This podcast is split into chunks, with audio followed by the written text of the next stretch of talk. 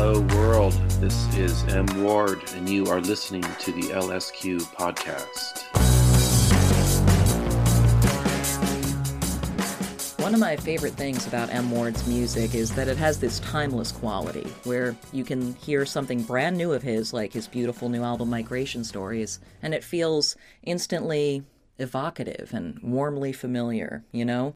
Whether it's his music on his own, or with She and Him, or in Monsters of Folk. Of course, there's that distinctive voice of his, but also his distinctive approach to melody. And it's very much by design, as you'll hear Matt explain in episode 48 of LSQ. He's striving to write songs that, as he puts it, can last. So we talk about his evolving approach to playing guitar and to songwriting and much more. And also, after the interview with Matt, another Matthew, Matthew Houck of Phosphorescent. I'll get you a bit of an interview I taped with him last year, and I'll tell you more about it once we get there. It feels weird to me to imagine putting out an album in the midst of this, and, and I wonder if that even if that is even affecting your experience of just the birth of your album or something. It is. Um, it's affecting everything. You know, the record comes from reading articles about movement and making a record about it um, sounded sounded interesting to me because I was really inspired by these articles. Um, who could have expected that yeah the, the month that it comes out all transportation all uh, flights from international countries would be banned and uh, the whole tour would be canceled. It's an, an incredibly perfect storm but i can't feel you know too bad for myself. I'm, i have my health and my family and friends are, are healthy. I, my heart goes out to all these uh, people who are um, truly suffering and um, whose family members are um, dying and they can't go to these funerals. There's just so much, so much to take in right now, and um, it's uh, pretty overwhelming. Have you found that your kind of practice with music, you know, what whatever your kind of regular songwriting practice or creative practice is, has been altered by new routines in, in quarantine and stuff, or just the, the emotions that go along with the situation? Definitely. Uh, I'm not, you know, planning for any tours anymore, so I'm just focusing on uh, writing and editing, which is something I normally spend a couple hours a day doing anyway. But um, my life now is when I do have time to myself, I do more more writing and editing than ever but also spending more time with with family, and that's been a good thing. Tell me about the very earliest uh, songwriting experiences. Your earliest songwriting experiences. When do you first remember the, that musical urge? Well, I picked up my, my brother's guitar when I was about 15, and um, he had all these classic rock albums like Queen and uh, Led Zeppelin, and I was you know, pretty curious about about these uh, weird records. To me, they they just I didn't really get it. It wasn't really uh, around the house much. My parents listened to classical music and uh, old country, Oak Ridge Boys, that kind of stuff. So I was intrigued by this this instrument that was hanging out in my brother's closet, and it was wasn't getting used. So I took it upon myself to to teach myself the guitar. I really don't know why I wanted to do that. It was, you know, in the mind of a, a, a teenager. Who knows why teenagers do these things? But um, it was. I'm, I'm, glad that I picked it up, and um, I discovered the White Album really early on, and decided it would be fun to try to learn some of these finger picking songs. And um, so I got the A to Z Beatles chord book as a gift, a Christmas gift, when I was about 15, and I just went through that book forwards and backwards, and um, that led me to writing my own songs and figuring out how chords can fit together is just a, um, a puzzle, and um, it's you know it changed my life because that puzzle is uh, keeps me going and um, it's a never-ending uh, puzzle, and you can make it as complex or as easy as you want. And um, really quickly, I learned how to detune guitars and start experimenting with alternate tunings, and so that's you know my main passion is is chords and uh, guitar tunings.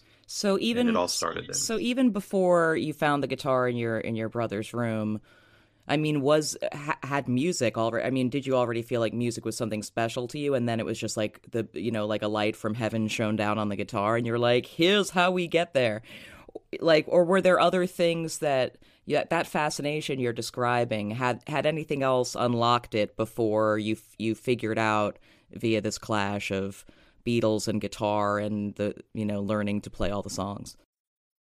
Well, I, I, knew I liked some of the music that I was hearing around the house from family. I knew I liked Louis Armstrong, and I knew I liked some Bach, and just random, the most random things.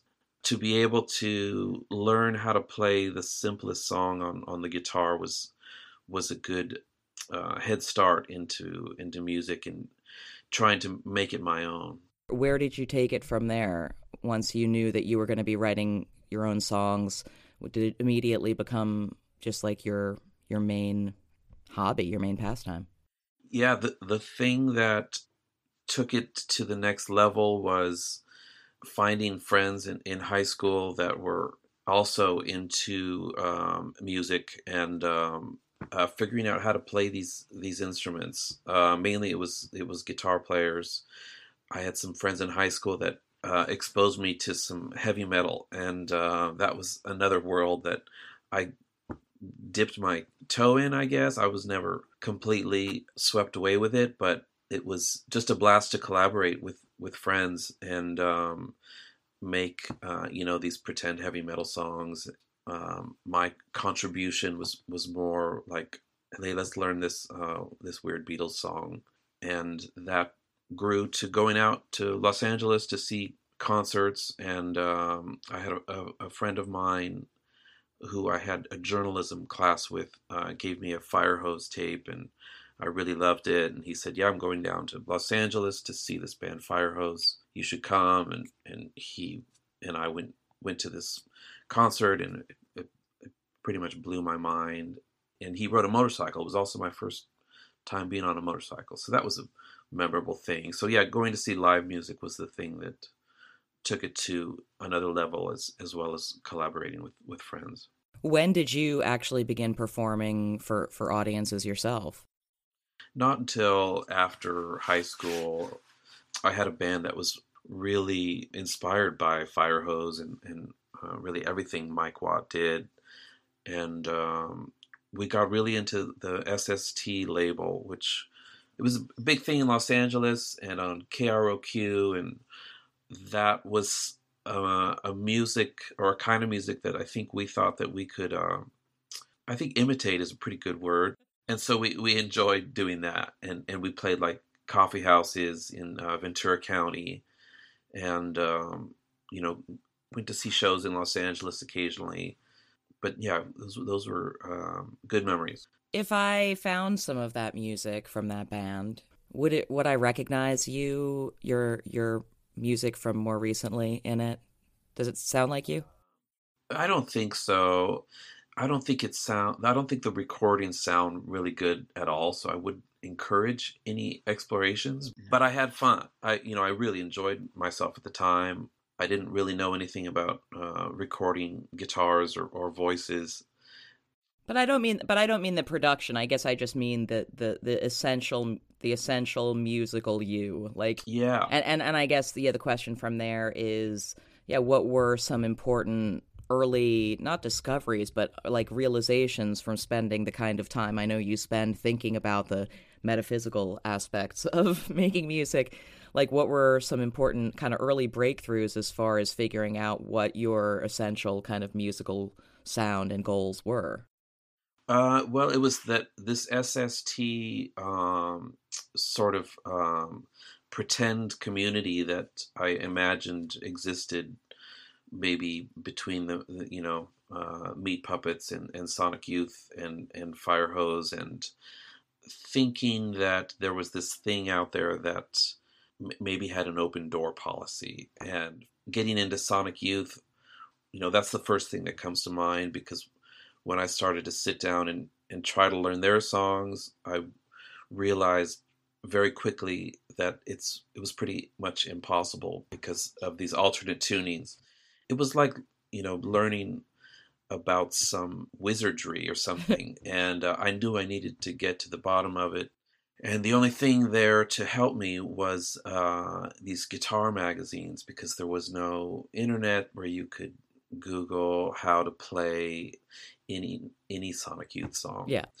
Most of the guitar magazines were Guitar World and Guitar Player, and these were all about uh, Yngwie Malmsteen and uh, Steve Vai, and not so much, you know, uh, Sonic Youth guitars. Although there was one article, and I still have that magazine in my my basement, where they they talk about how how to use these alternate tunings that Sonic Youth did, uh, and also uh, discovering Joni Mitchell around that time and learning some of her alternate tunings from guitar magazines uh, was really helpful. And so that, I guess, to answer your question, would be the, the next thing that uh, opened the door uh, a little wider. Right. And uh, and so at this point now you're you're where have you gone off to college? Uh, yeah, I'm um, studying literature uh, in in Central California, and um, you know, not planning on on making a living from music at all. I thought that I would just get a, a degree in, in literature and and be a teacher. And but I mean, why weren't you? Why didn't the music thing seem worth putting all the eggs in that basket? Just didn't seem realistic, or maybe because I didn't have uh, any friends that were doing it. I had some some friends that were doing it, you know, on the side, and uh, that was good enough for me once you start to meet people who are doing it for a living, which is what happened to me after I did my made my first record, it starts to become a little bit more uh, of a reality. Just sending off my first record to a couple heroes like Howe Gelb and Ira Kaplan from Yo La Tengo and uh, receiving you know really encouraging, nice notes in return was was also a big step in me thinking, okay, maybe I should pursue this and um, and and put literature in the back seat. in a in a way, I mean, it's a, if uh, in a you know, I mean, listening to your music, it's like it's not in the back seat; it's in the sidecar or something. but yeah, let's talk a little bit about about lyric writing as well. I'm curious, kind of how how that has evolved for you, or or you know, kind of how you you found your zone or how how to do it. How did you figure out how to do it? You know, every day is a, a new lesson, in, and I, I think it all started off in high school and being exposed to to great writers. And um, um, I had some friends who wrote uh, poetry and songs in high school, and you know, again, it's that peer pressure thing where uh, you feel like you could be part of this community, and so you get the confidence to write. In my case, uh, you know, when I was a teenager, just really bad poems, but that's the, how you start out, and um, uh, you form a small community. Once you get the confidence to uh, fail, then you can do anything really. it's true you know, I know that the idea of kind of following where music or where the, the, that kind of creative inspiration leads you is is is the thing that you've talked about, and and um, the mystery of where songs come from, uh, the the feeling of knowing it when you're on the right track. Um, when did you start to have an awareness that op- that when you open that door, like, yeah, this is I'm hearing it. This is good stuff. Let's write this down. I think for me, I, I learned very quickly that I need to let time pass before I feel confident to share anything that I've written or done. And um, I discovered the four track when I was in my teenage years, and um, I, I learned really quickly that something that you record immediately, uh, it feels pretty good. And um, you realize the next day when you listen back to it that it probably has no value and might even be a little bit embarrassing. um, so the the lesson was keep writing. You know, don't let these. For one thing, don't let anyone hear these embarrassing experiments. Keep them in your uh, cassette tape arsenal to go back and uh, feed off of them. But um, you know, going back to that, having confidence in in failing, I still feel like I need to write ten pretty bad songs to have one that's has uh, a little bit of life to it. The ones that stand out, I mean, do they stand out immediately as being something like, okay, I, I'm not, maybe I'm not overestimating this one? Well, every song feels great in the moment, or or else you wouldn't be right. playing it. That's my philosophy. It's like, uh, what could I compare it to?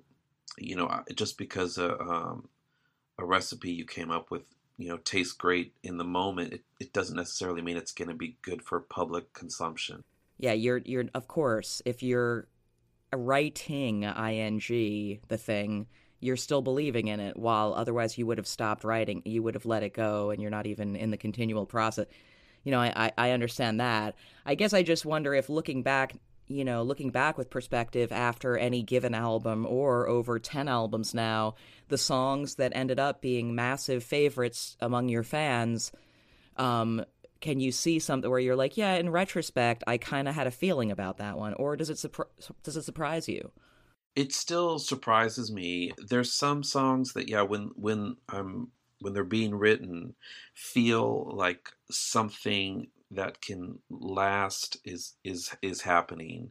But I've also learned to not trust it, yeah. and um, I would never you know, I never bring in a song that I just wrote yesterday to the studio or or to collaborators because I just don't.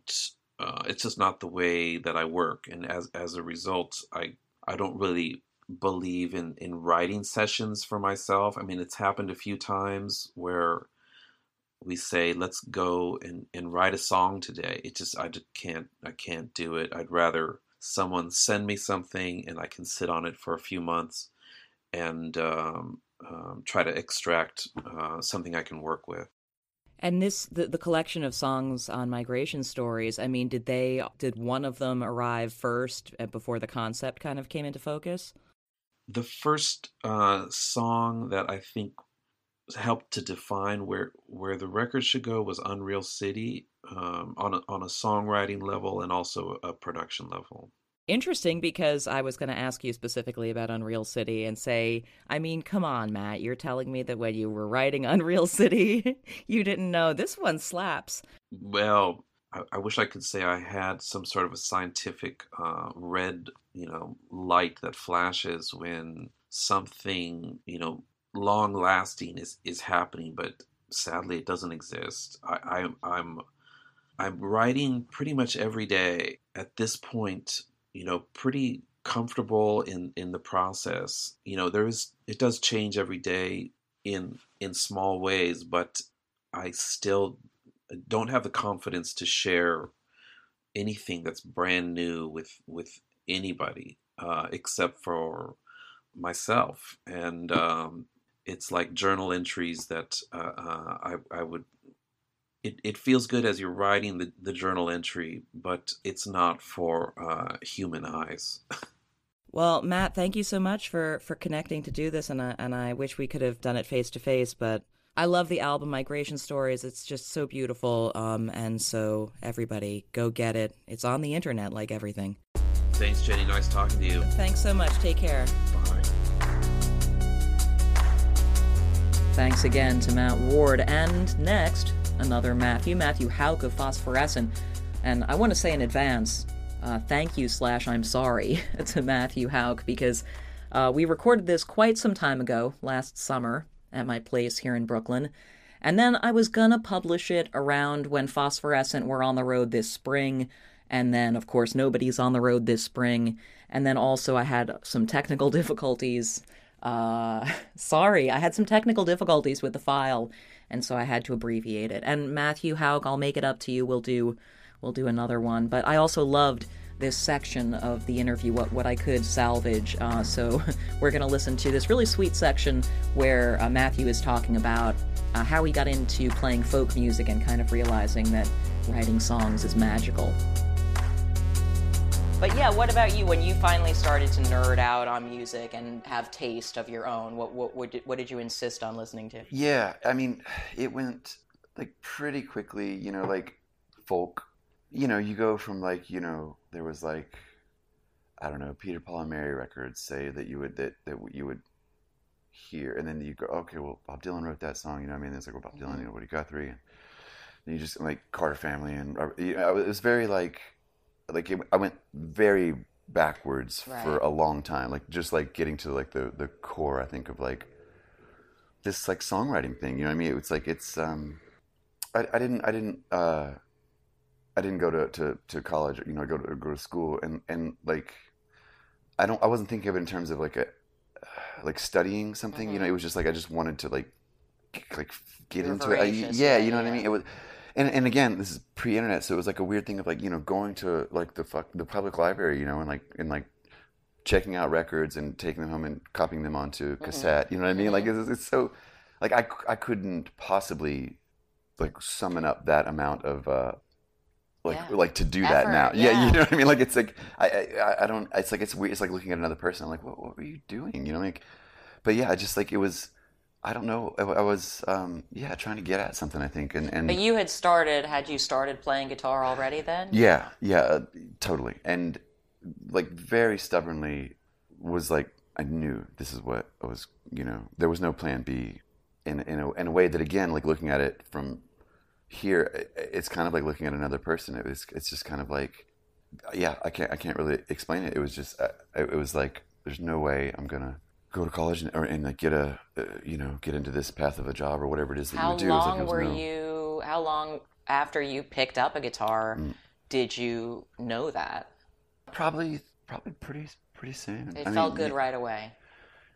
yeah, I, Yeah. it made sense you know what i mean like it, Yeah. it didn't it didn't it was it's like you know how you have things that you that you that you do and like you you feel like a fish out of water always you know what i mean like in some things and other things you just go like ah like uh, this is yeah, it. Yeah. it's just kind of like that it just yeah it was Yeah. uh and like listening you know to tapes uh, that i was making at that time you know it was terrible like i, I it's How it's- quickly did you go crazy to, me trying to write, How quickly did you start writing versus just learning these folk songs that you were? Uh, really, really early. Yeah, Yeah. really, really like you know, writing silly things, pretty, pretty much right away. Yeah, right in the style, uh, uh, vaguely in the style of what you were listening to, or yeah. I Yeah. think probably yeah. It was pretty, pretty. Um, I mean, you know, look, Bob Dylan is is a is a major Right. thing, like a major creature. Yeah. and like Looms large. so yeah, yeah, Looms looms large. very large, and rightfully so. You know, did it feel like an outlet for you almost immediately, or or or and and and does it in general? Is is writing songs? Does it does it feel like a required outlet for whatever is kicking around in your brain? Like you feel better Yeah. after having done it. Yes. It also feels um, really serious. You know, like it feels like um, it. It always feels silly to um, uh, do this, but like to talk, you know, to talk about it. You, you know, without Yeah. sounding like a like a like a asshole or like a you know like because it all sounds like hyperbole or something, but it, you know It doesn't. I'm no, no, okay, right on. No, no. I'm down for it. it, yeah, I, it, you know, to me, it, it um, it really, I, I, I don't have like uh, religion in my life, or, or like a, a discipline of like, you know, I'm not, uh, you know, I don't meditate, or, or you know, uh, but for me, it, it does, it feels like it is what I assume people who are fanatically religious or, or, or you know, deep into to meditation or, or, or what, like it feels like that area for me to, to this like world of song and, and, Yeah. and lyrics and music. Like, you know, it's like, yeah, it's, you know, holy in some way. But then it also, like the inverse, it, you know, it flips sometimes. And this is, I think, also the magic of, of music, uh, like, and, and specifically what it is, because it's also there's a thing I, I do with my drummer all the time. It's like it's just it's just tunes. Do you know what I mean? Like it also can flip, and you can always go like, yeah, but it's just fucking tunes. Do you know what I mean? It's just boom boom pop boom boom bop. you know what I mean? Like right. it's like so it can be both the most you know. Sacred, yeah. yeah, you know, and also yeah, it's just Yeah. you know. So it's like, and I think that I- I've learned to really appreciate that that like that little line there that I think because you know it. I don't. I can't go like any further with that. Trying to like get into. I don't understand Yeah. why it worked, but it's like it's like a kind of magic that like I just intuitively believe in. you know what I mean? I don't. Yeah. I don't know why it works. I don't know. I don't know because if you try to like take it apart, it doesn't. It doesn't. It doesn't hold up. It doesn't make sense. You know what I mean? Okay, well, that does bring us to the end of episode 48 of LSQ. Thanks again to Matthews, Houck, and Ward. And I've got episodes coming up in the next several weeks with pop songwriter Justin Tranter, with King Tuff, with Shamir, who has a new album in October. Um, and yeah, subscribe to the LSQ podcast right there on the platform of your choice. Thanks again for listening.